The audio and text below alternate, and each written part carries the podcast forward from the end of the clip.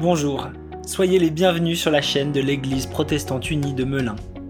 Bonne écoute.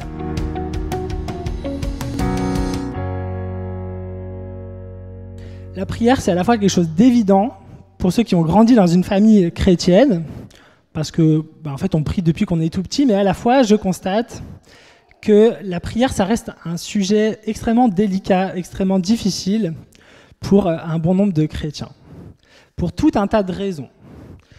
Euh, peut-être parce que déjà, on a du mal à trouver la motivation pour prier. Peut-être qu'on peut considérer que notre vie de prière, elle est monotone. Euh, qu'on ne, ne ressent pas grand-chose. Peut-être on a du mal avec ce sujet de la prière parce qu'on a l'impression de prier, de demander, de demander, de jamais avoir de réponse. Pour certains aussi, euh, la prière, euh, bon, c'est quelque chose qu'on fait à l'église le dimanche, quand on y va, et puis c'est tout. Voilà, je pense qu'on a tous connu, au moins dans notre vie chrétienne, des moments où on, avait, on a rencontré des difficultés avec la prière au moins une insatisfaction, peut-être de la frustration. Alors on va lire deux passages bibliques ce matin, et avant ça, on va prier.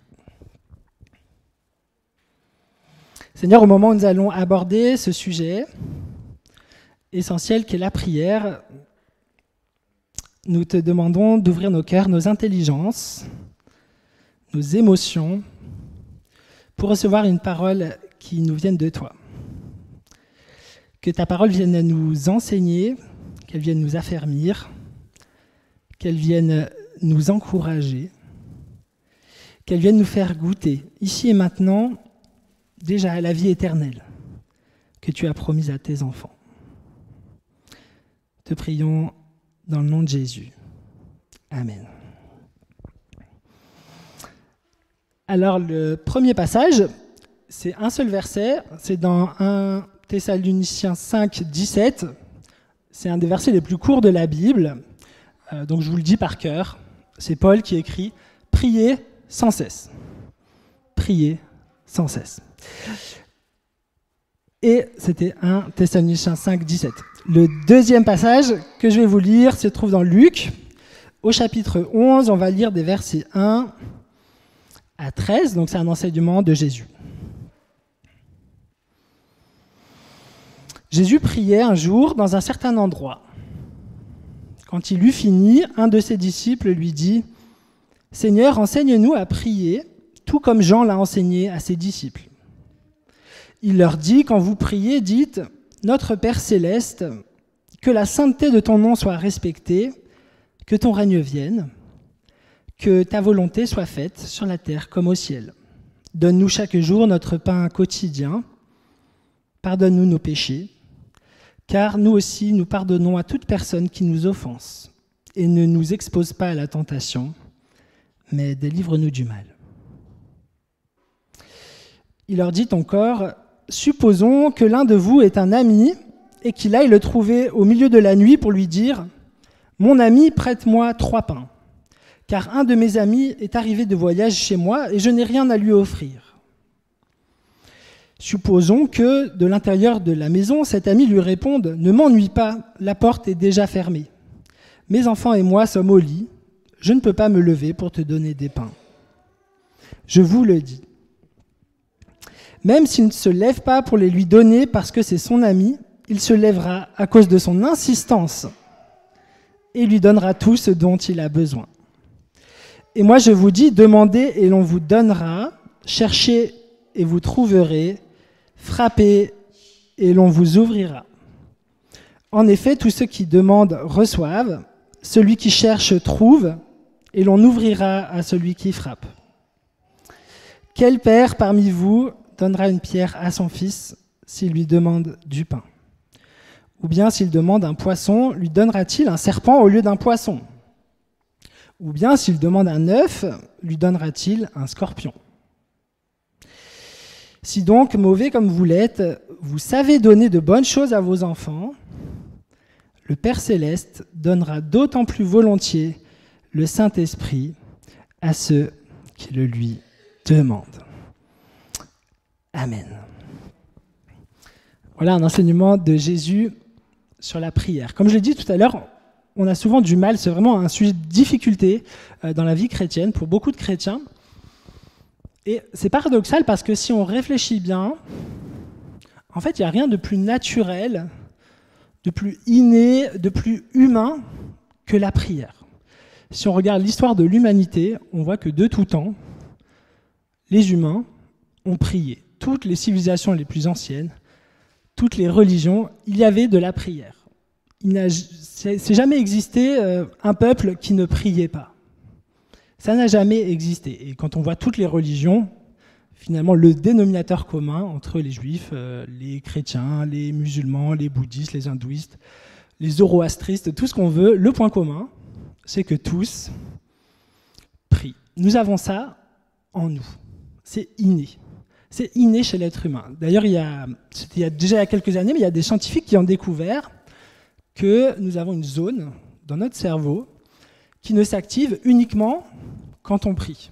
Une zone qui ne sert qu'à ça. On voit ça en faisant euh, un IRM ou un scanner, etc. Quand on prie, cette zone s'active. Et elle ne s'active pas à d'autres moments. Ça veut dire que Dieu, c'est quand même merveilleux, Dieu nous a créés avec ça en nous. Nous, avons, nous sommes faits pour la prière. Nous sommes créés pour ça. Et ça, c'est une vérité aussi qu'on lit dans le livre de l'Ecclésiaste, au chapitre 3. L'Ecclésiaste écrit que Dieu a placé dans le cœur de l'homme le sentiment de l'éternité. Nous avons ça en nous. Et en réalité, c'est quelque chose qui étonne beaucoup les gens quand je dis ça. Même les athées prient. Même les athées prient. Ils s'en rendent pas compte, mais ils prient. Par exemple, si vous avez déjà vu quelqu'un dire pourvu que ça marche, pourvu que ça marche, pourvu que ça marche, pourvu que ça marche, à qui on parle quand on dit ça? On essaie d'influencer qui? Tout le monde prie. Et bien sûr, toutes les formes de superstition, par exemple, quand on dit Ah oula, je touche du bois, comme ça il ne m'arrivera pas de malheur. On fait ça pour qui? Qui c'est qu'on va influencer? Quand on touche du bois, ça veut bien dire qu'on imagine qu'il y a quelqu'un là-haut qui nous regarde et qui se dit Ah, c'est bon, il a touché du bois, je lui enverrai pas de malheur. Voilà. Et ça marche pour euh, toutes les superstitions. Ah, il a cassé un miroir, 7 ans de malheur. Enfin bref, vous avez compris. La prière, c'est quelque chose d'inné, nous avons ça en nous. Pourquoi je vous dis ça? Pour deux raisons. La première, c'est pour qu'on réalise qu'en fait, la prière, c'est quelque chose de naturel qui ne devrait pas poser problème parce que vraiment, on a ça en nous. Et on verra tous les blocages justement qui, qui nous empêchent d'avoir une vie de prière simple et qui porte du fruit. Et la deuxième raison, c'est que si on ne se passe pas du temps à se consacrer, à prier, à prier notre Dieu, à prier le Créateur, eh bien en fait naturellement notre esprit va se porter vers, il va prier en fait. Notre esprit va prier, mais bien sûr le risque c'est que on va être spirituellement orienté vers une idole, vers un faux Dieu. D'où l'importance de consacrer du temps à la prière, mais on va revenir là-dessus. Alors vous avez vu dans le texte qu'on a lu, Luc 11, déjà c'est quelque chose qui peut nous décomplexer. Les disciples, eux aussi, avaient du mal avec la prière. Visiblement, puisqu'ils vont demander à Jésus, le texte commence comme ça, Apprends-nous à prier. Enseigne-nous à prier. Et là, il faut reconnaître quand même que les disciples, ils posent une bonne question. Vous le savez, les disciples, en général, c'est vraiment pas des modèles. Les disciples, ils sont comme nous. Ils sont euh, égoïstes, ils se chamaillent, euh, on ne peut pas compter sur eux. Quand Jésus enseigne, en général, ils comprennent pas grand-chose. Euh, ils sont un peu lâches aussi, etc. Quelqu'un comme Pierre, par exemple, va renier Jésus. Mais là, ils ont vraiment posé la bonne question. Et d'ailleurs, c'est assez incroyable cette question parce que les disciples vivaient avec Jésus. Ils l'ont vu faire des miracles, ils l'ont vu marcher sur l'eau, ils l'ont vu euh, chasser des démons, guérir euh, des, malades, euh, ressusciter un mort même. Et pourtant, ce qu'ils vont demander à Jésus, c'est pas apprends-nous à faire des miracles. Ils lui demandent pas apprends-nous à prêcher comme tu prêches. Ce qu'ils demandent à Jésus, c'est enseigne-nous à prier. Là, les disciples, ils ont compris en fait une chose essentielle, c'est que si Jésus est qui il est, c'est parce que il est en union complète avec le Père. Et les disciples ont bien compris que cette union avec le Père, elle passe par la prière. Et d'ailleurs, si vous lisez un évangile de bout en bout, vous voyez que Jésus passe son temps à prier. Très souvent, Jésus va se mettre à l'écart pour prier. Ou bien il va dire à ses disciples, mettons-nous à l'écart, éloignons-nous des foules pour prier. Jésus passe son temps à prier. Et c'est, ça en fait le vrai modèle. Parce que finalement, c'est la chose la plus essentielle de la vie chrétienne. Ce que Dieu attend de nous avant tout, avant l'obéissance, c'est qu'on soit unis à lui. C'est qu'on soit intime avec lui, qu'on soit en connexion. Et pour ça, ça passe eh ben, par la prière. Quand on est intime avec quelqu'un, nécessairement, il faut lui parler. On ne peut pas dire qu'on est proche de quelqu'un à qui on ne parle jamais. Alors pour euh, un petit peu euh, débloquer notre vie de prière qui est parfois problématique, on va d'abord essayer de se débarrasser des idées reçues. Des choses, des croyances qu'on a, des croyances limitantes qu'on a sur la prière. La première, elle est importante, c'est que Dieu, la prière, c'est pas un distributeur automatique de bénédiction, dans laquelle la prière serait la petite pièce et Dieu nous donne tout ce qu'on veut. Ça, c'est un vrai obstacle pour beaucoup de chrétiens. Je pense qu'on a tous fait cette expérience. On prie, on demande au Seigneur, on demande, s'il te plaît, s'il te plaît, donne-moi ça, donne-moi ça, donne-moi ça. Et Dieu, il répond pas. En tout cas, il ne nous donne pas ce que l'on veut. Je pense qu'on a tous fait cette expérience. Et le, vrai risque, c'est soit de culpabiliser, de dire bon, bah, je suis sûrement un mauvais chrétien, euh, Dieu ne m'aime pas. Ou bien l'autre risque, c'est de simplement perdre la foi. De dire ce Dieu, euh, puisqu'il ne me répond pas, bah, sûrement il n'existe pas. Alors en fait, pourquoi? C'est la question la, la plus importante. Pourquoi est-ce que Dieu ne donne pas tout ce qu'on lui demande? Parce qu'il nous aime parce qu'il est un père qui nous aime. Ça peut paraître bizarre, mais en fait, les parents, ils savent de quoi je parle. Vous aimez vos enfants. La chose que vous désirez le plus, c'est le bonheur de vos enfants. Pourtant, vous ne leur donnez pas tout ce qu'ils demandent. Votre enfant dit J'aimerais manger à McDo tous les jours. Vous dites non, parce que vous l'aimez, parce que c'est pas bon pour lui. C'est exactement la même chose avec Dieu. Nous demandons des choses à Dieu, mais il ne nous les donne pas parce que ce n'est pas ce qui est bon pour nous, ou bien parce qu'il a d'autres projets pour nous. Exactement pour la même raison qu'un parent ne donne pas à son enfant tout ce qu'il demande, parce que par définition, le parent sait mieux que l'enfant ce dont il a besoin. Il le sait mieux. Alors, c'est vrai que Jésus, dans le passage qu'on a lu, il a dit, mais quel père donnerait euh, un caillou à son enfant s'il demande du pain? Quel parent donnerait un scorpion à son enfant s'il lui demande un œuf? Ça, c'est vrai. Si on demande du pain à Dieu, il ne donnera jamais un caillou. C'est-à-dire Dieu ne donnera jamais une mauvaise chose.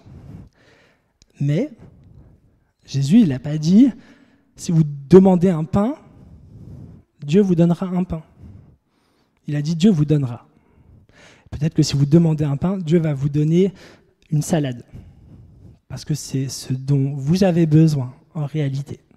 Et on est très frustré quand on demande des choses à Dieu parce qu'on n'a pas exactement ce qu'on a demandé. Pourtant, Dieu, il nous donne, il nous donne, il nous donne.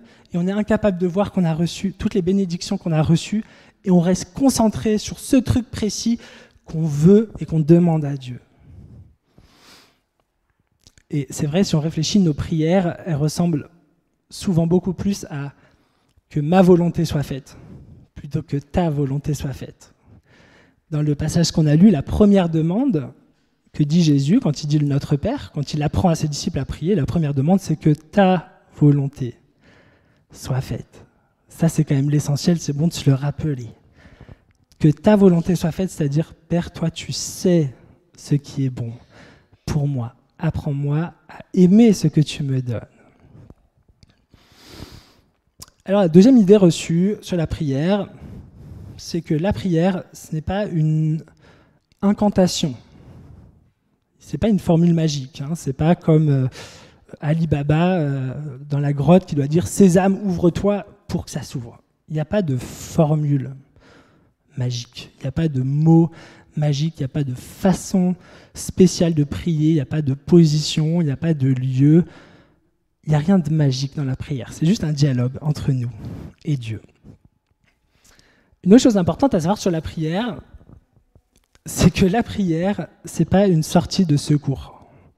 Vous savez, sur les sorties de secours, il y a écrit à utiliser uniquement en cas d'urgence. La prière, ça ne devrait pas être le dernier recours. Vous savez, le truc quand on a tout essayé, qu'on a tout mis en œuvre, qu'on a lutté, etc. Bon, rien ne marche, alors on va prier. En général, quand on commence par prier avant de faire quelque chose, et ben, en général, on n'en arrive pas au point où on se dise Oh là là, à ce stade, il ne me reste plus qu'à prier. Une dernière chose, c'est que euh, la prière, ce n'est pas un concours de longueur. C'est pas parce que votre prière est plus longue que ça portera plus du fruit. D'ailleurs, Jésus enseigne en Matthieu 6 précisément ne faites pas des prières à rallonge. Les prières à rallonge, c'est pour les païens c'est pour les païens. Alors on a parfois beaucoup d'admiration pour euh, ces chrétiens qui, dans les groupes de prière, prient pendant longtemps, etc. Mais Jésus dit, si vous avez quelque chose à demander, demandez-le une fois, vous n'avez pas besoin de le répéter mille fois. Et on n'a aucun complexe à avoir à faire des prières courtes. Il y a quelqu'un qui est venu me dire un jour, euh, j'arrive pas à prier assez longtemps. Je lui ai demandé, mais dure combien de temps tes prières? Il me dit 10 minutes en général. Mais 10 minutes, quand même, c'est long. C'est quasiment le temps que je mets quand je prêche. Enfin, il faut se décomplexer avec le temps qu'on passe dans nos prières. Alors maintenant qu'on s'est un peu débarrassé des idées reçues, je vais vous partager des convictions. Et la première conviction, c'est sans doute la plus importante, c'est que Dieu aime qu'on lui parle. Dieu aime qu'on lui parle. Il prend du plaisir à ce qu'on lui parle. Quand vous aimez quelqu'un, votre enfant, un ami, vous aimez l'entendre parler. Vous aimez qu'il vous partage ses joies, ses peines, ses soucis, euh, ses projets, ses rêves, etc. Et c'est la même chose avec Dieu. Et si je dis ça, c'est parce qu'on a finalement, on est quand même assez façonné par tout un tas de discours qu'on a entendus, parfois dans notre jeunesse, peut-être à l'église, qui nous disent il y a des bonnes et des mauvaises prières. Moi, il y a une parole que j'ai entendue à l'école biblique qui m'a complètement bloqué dans la prière pendant au moins, au moins 10 ans. C'est une monitrice euh, qui nous avait demandé d'échanger nos sujets de prière. Bon, on avait 8 ans, donc euh, c'était euh, j'aimerais avoir la PlayStation pour Noël, j'aimerais réussir mon contrôle de maths, enfin des prières d'enfants en fait, on disait simplement ce qu'on avait dans le cœur et elle nous a dit non, non, on, ne prie pas pour ça, il faut prier pour des choses importantes. Il faut prier pour des choses importantes. Mais le problème, c'est quand on se dit ça, quand on dit il y a des prières autorisées, des bonnes prières, prier pour, pour les pauvres, pour la fin dans le monde, pour les malades, etc. Et ben, le résultat, c'est que quand on a dit Amen, tout ce qu'on avait sur le cœur, et ben, c'est resté sur le cœur. Et vous savez, ce que ça fait quand on est avec quelqu'un et qu'on a gardé ce qu'on a sur le cœur. On ne se sent pas mieux après. Et surtout, on n'a pas partagé la chose la plus essentielle. Il n'y a pas de prière autorisée. Il n'y a pas de bon sujet de prière. Vous avez peut-être déjà entendu des gens vous dire, j'ai même vu ça écrit dans une église sur un écriteau, ne prie pas pour toi, prie seulement pour les autres. Comme si Dieu s'intéressait à toute l'humanité sauf à moi voyez, si vous avez des sujets personnels dans le cœur, dites-les à Dieu. Tout simplement. Si on lit le livre des psaumes, il y a 150 psaumes, 150 prières. Un tiers des psaumes, 50 psaumes, sont des psaumes de lamentation, où le psalmiste, parfois David, parfois d'autres personnes, se lamentent sur leur sort. Ils disent à Dieu leurs soucis, ils disent à Dieu, ils disent à Dieu ses angoisses, ils disent à Dieu tout ce qu'il a sur le cœur, en fait. Dites à Dieu ce que vous avez sur le cœur. Et le dire dans un langage simple. Je ne sais pas pourquoi. Quand on prie, quand on parle à Dieu, on parle bizarrement en fait. Alors bien sûr, on parle à Dieu avec respect. C'est quand même le, Père, le Créateur, etc. Mais pourquoi est-ce qu'on a une façon de parler? Pourquoi est-ce qu'on utilise des mots qu'on n'utilise jamais euh, dans d'autres circonstances? Parfois même, on va utiliser des mots qu'on ne comprend pas vraiment. On va utiliser une façon de parler, etc. Tout ça, c'est des choses qui nous limitent dans la prière. Parce qu'on n'est pas en cœur à cœur quand on est en train d'essayer d'imiter la façon de prier de notre pasteur, quand on est en train d'essayer d'imiter euh, la façon de prier de nos parents, etc. Ça, c'est un encouragement pour être soi-même. Si vous n'êtes pas vous-même, si vous jouez un rôle, vous ne pouvez pas être dans l'intimité avec Dieu. Tout comme quand on, quand on essaye d'impressionner quelqu'un, on n'est pas soi-même, on n'est pas vrai. Vous ne pouvez pas impressionner Dieu avec vos prières. Vous n'allez jamais impressionner Dieu en faisant la bonne prière qui parle des bons sujets avec un beau langage. La prière, c'est un moment d'intimité avec le Père. Alors parlez tout simplement comme vous parlez à votre ami, comme vous parlez à vos parents. Et vous n'êtes pas non plus obligé de réciter tout le CV de Dieu à chaque fois que vous priez. On a l'exemple de Jésus. Quand il s'adressait à son Père, quand il s'adressait à Dieu, il lui disait simplement Papa. En hébreu, en araméen, Abba. La deuxième chose importante avec la prière, c'est que la prière, c'est une puissance de transformation. La prière nous transforme de l'intérieur. Je vais vous partager un, verset euh, qui est essentiel sur la prière, Romains 8, au verset 26. C'est Paul qui écrit Nous ne savons pas prier. Nous ne savons pas prier comme il faut. Mais l'Esprit lui-même intercède avec des gémissements inexprimables. Ce que Paul est en train de dire, c'est c'est vrai, on ne sait peut-être pas faire les bonnes prières, on ne sait même peut-être pas quoi dire à Dieu parfois quand on prie.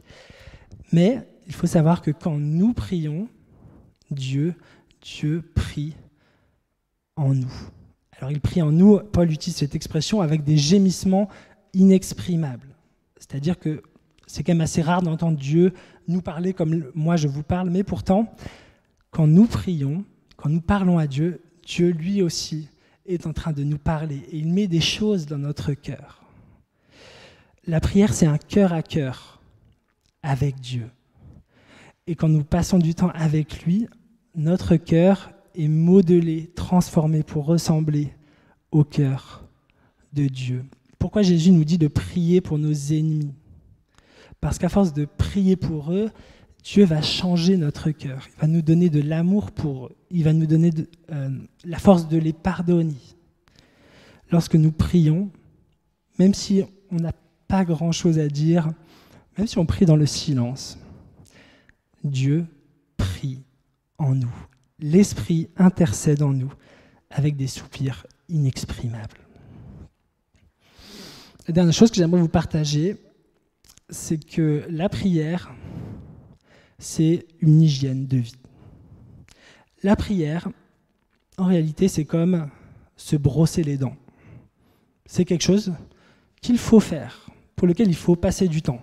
Il n'y a rien de spécialement euh, fun, attirant. On n'a pas naturellement envie euh, de faire des gestes d'hygiène, se brosser les dents, se doucher, prendre soin de soi. Et pourtant, quand on le fait, eh ben, ça va bien. On est en bonne santé. Et c'est exactement pareil avec la prière. Quand j'ai découvert la foi chrétienne, j'avais cette idée de dire oh, moi, moi, je suis pas un musulman, j'ai pas besoin de m'astreindre à prier un certain nombre de fois par jour. Je prie quand je le sens. Et le résultat, c'est qu'en fait, je priais quasiment jamais. Et que donc, spirituellement, bah, je faisais du surplace, puisque Bon, je lisais un peu la Bible, j'allais à l'église, mais j'avais aucune réelle intimité avec Dieu. Et j'ai eu vraiment un déblocage spirituel à partir du moment où je me suis imposé des temps de prière réguliers dans la journée. Ça, c'est quelque chose qui va vous débloquer. On a, ces dernières années, euh, les jeunes, il y en a certains qui sont là, sont allés euh, à Thésée, passer une semaine pendant les vacances. Thésée, c'est une communauté euh, chrétienne euh, qui accueille des jeunes, et la vie des jeunes est rythmée par trois temps de prière par jour. Donc il faut s'y coller une le matin, une à midi, une le soir. très franchement, le matin, on a plutôt envie de rester dans son lit. À midi, on a plutôt envie d'aller tout de suite manger. Et puis le soir, euh, on a envie de se détendre, etc. Et pourtant, si vous demandez à tous les jeunes qui sont allés à Thésée, ils vont vous dire à quel point ils ont été nourris et transformés parce qu'ils avaient cette hygiène spirituelle d'une prière régulière. Et quand on prend ce temps, eh bien, on voit tout de suite les fruits. Et certains ont fait des bons énormes dans la foi. Simplement, il n'y a rien de magique, parce qu'ils ont passé beaucoup plus de temps que d'habitude avec Dieu. Alors, je ne sais pas euh, où chacun en est en ce moment dans sa vie de prière. Peut-être que certains d'entre vous n'avaient jamais euh, finalement franchi le pas de vraiment être vous-même, de vraiment vous lâcher, de vraiment entrer dans un cœur à cœur à Dieu on arrête d'avoir un masque, on arrête de faire la bonne prière, on arrête d'utiliser un langage euh, bizarre pour lui parler et simplement lui ouvrir votre cœur. Et c'est ce que j'aimerais qu'on puisse faire maintenant. On va commencer par euh, prendre un temps de silence, ensuite Valérie va nous accompagner avec le piano et vous pouvez simplement être vous-même face à Dieu et lui dire juste et rien de plus ce que maintenant vous avez sur le cœur.